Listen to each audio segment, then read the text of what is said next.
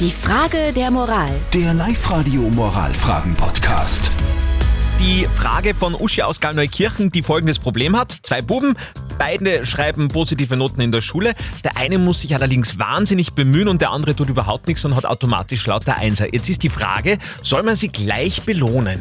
Ihr habt uns eure Meinung als WhatsApp reingeschrieben. Danke dafür. Die Sabine zum Beispiel hat geschrieben, ich bin ganz klar der Meinung, beide bitte gleich belohnen. Den einen für die gute Note, den anderen für den Aufwand. Sonst wird es sonst wird's immer einen geben, der sich leid sieht. Und der Clemens hat reingeschrieben, ich finde es ja schon mal komisch, dass man für Noten belohnt wird. Ein gut gemacht, ob jetzt für einen Einser oder den Lernaufwand, ist viel mehr wert. Oh, nobel. Was sagt unser Life-Coach Konstanze Hill zu dieser Geschichte?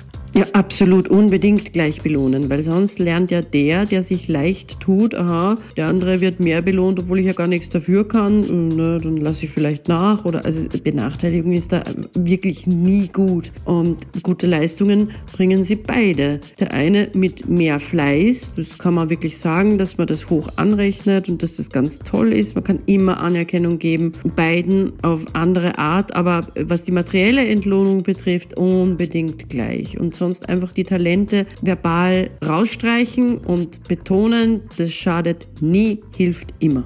Also gleich belohnen, ganz wichtig. Finde ich auch. Habt ihr auch eine typische Moralfrage, wisst nicht so ganz, okay, wofür sollt ihr euch jetzt entscheiden, was wäre besser? Schickt sie uns einfach rein als WhatsApp-Voice an die 0664 40 40 40 und die 9 oder postet sie heute wie die Uschi auf die Live-Radio-Facebook-Seite. Morgen um kurz nach halb neun gibt es auf alle Fälle die nächste Frage der Moral auf Live-Radio.